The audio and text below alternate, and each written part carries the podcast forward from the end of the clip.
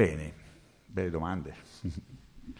Dunque, credo che abbiamo capito che la modernità è in fondo l'epoca che si annuncia come l'epoca della novità rivoluzionaria.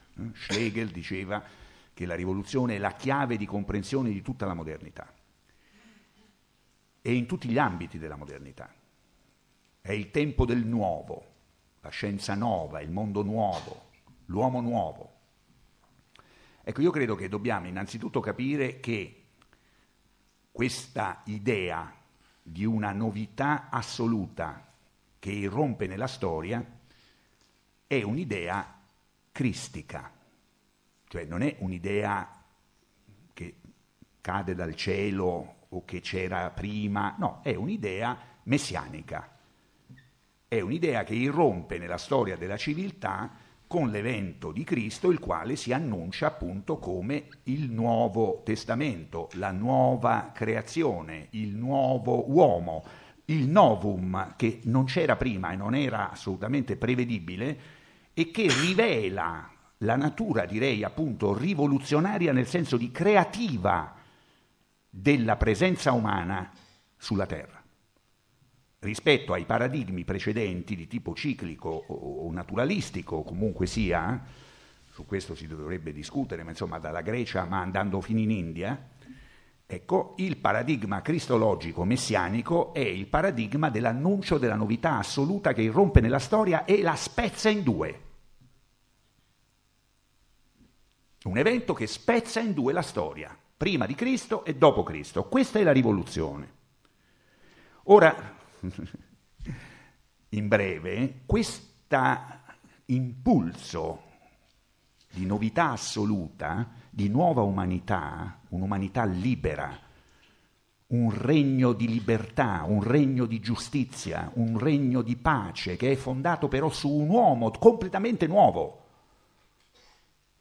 Riemerge, qui si potrebbero fare tanti discorsi ma non abbiamo tempo, 15 minuti Gustavo sta là con la clessidra, mi, mi, chiude il rubinetto, ma diciamo che riemerge in maniera forte con la modernità, dal XIV secolo, se vogliamo dare una data.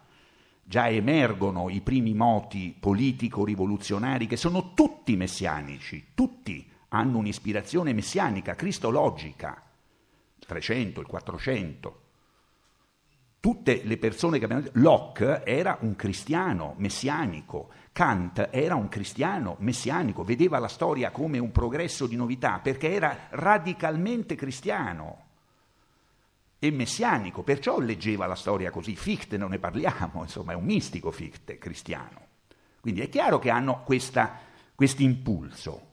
Questo impulso che riemerge nella storia come desiderio di nuova umanità, ha un'infinità anche di controfigurazioni. Questo noi oggi possiamo dire nel 2017, a posteriori.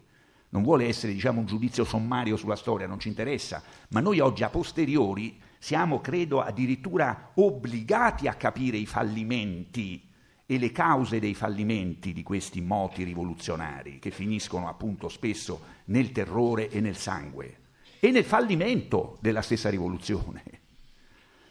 No? Allora, la mia impressione, che naturalmente qui sintetizzo in, in due parole, è che questi moti rivoluzionari secolarizzandosi, specialmente a partire dal Settecento, in modo sempre più esplicito, cioè dimenticando la radice messianica della loro ispirazione, pretendono in fondo di agire nella storia con la forza messianica, cioè la forza del Messia, negando il Messia, prendendo il posto del Messia, sostituendosi al Messia e quindi controfigurando radicalmente lo spirito del Messia e il modo in cui il Messia ha detto al mondo che procede la rivoluzione vera nella storia, la, il suo metodo.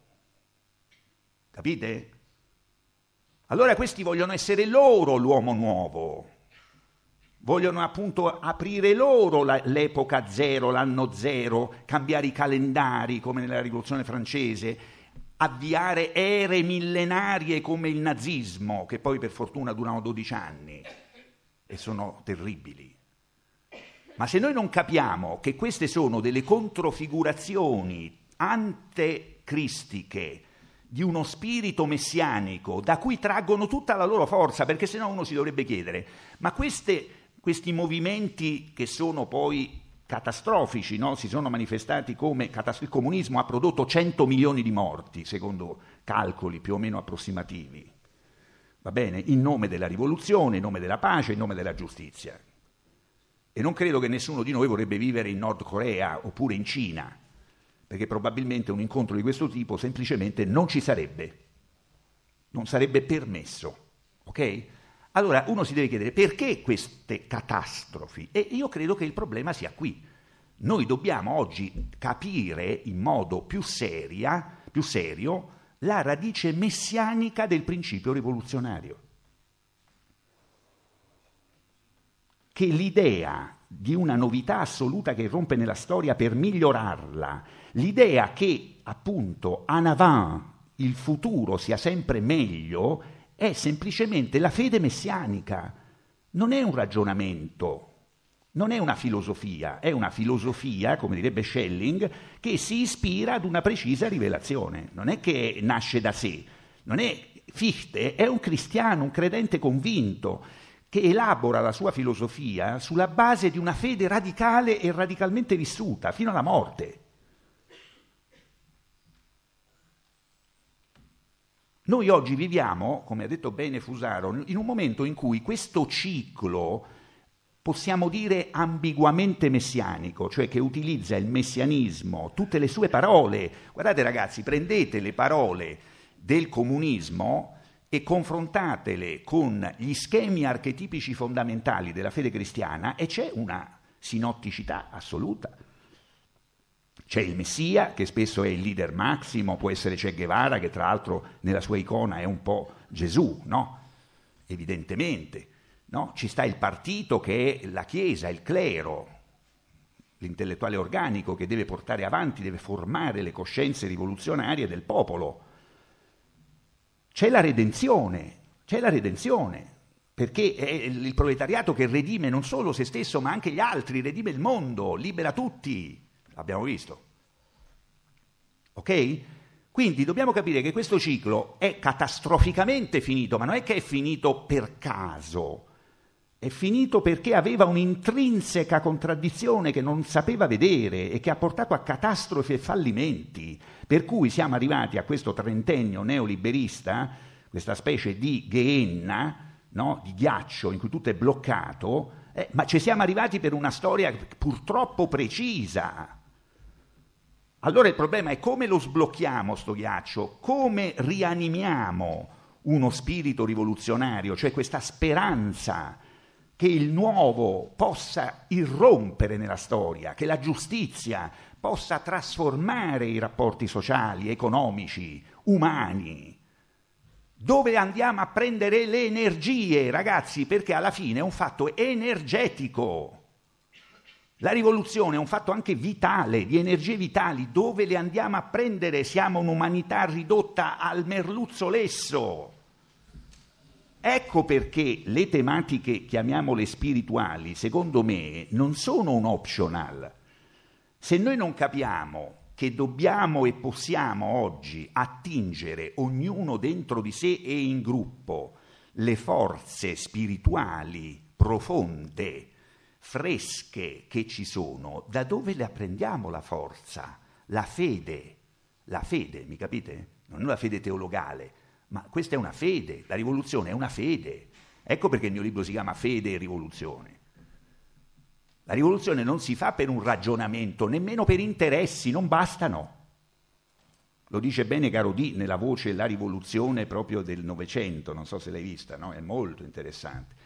La rivoluzione richiede certamente degli interessi, ci sono ed è ovvio che ci siano, ma non bastano gli interessi, ci vuole una visione, un'utopia, una profezia.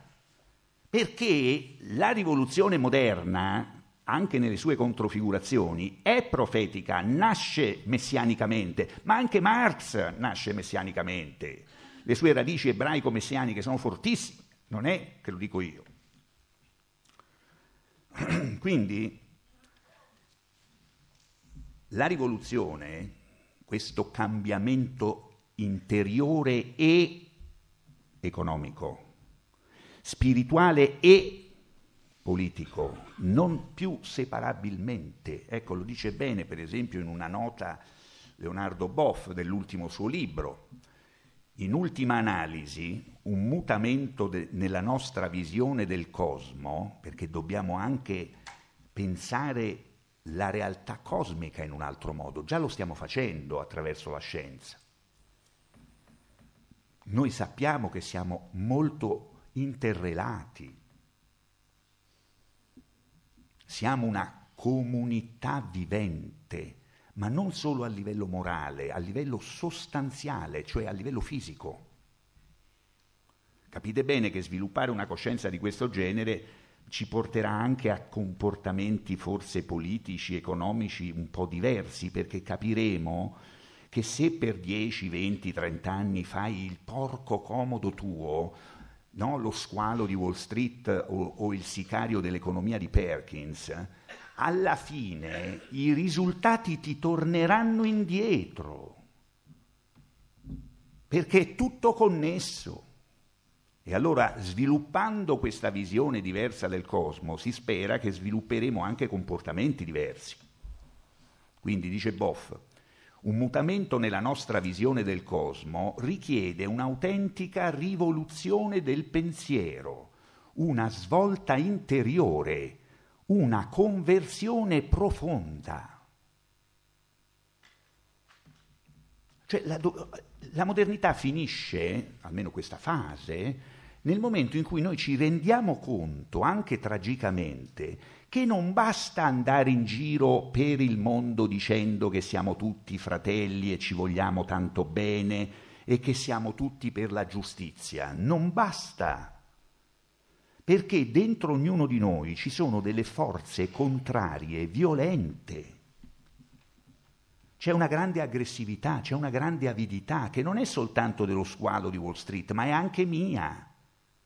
E se io non la riconosco dentro di me, prima o poi proietterò violenza fuori di me, proietterò l'ombra sugli altri, penserò che sono solo gli altri cattivi, penserò che solo gli altri hanno sempre torto, penserò che il problema del mondo sono una categoria di persone, una razza, una classe, un ceto, mentre il problema nostro è un modo di essere umani che attraversa tutti.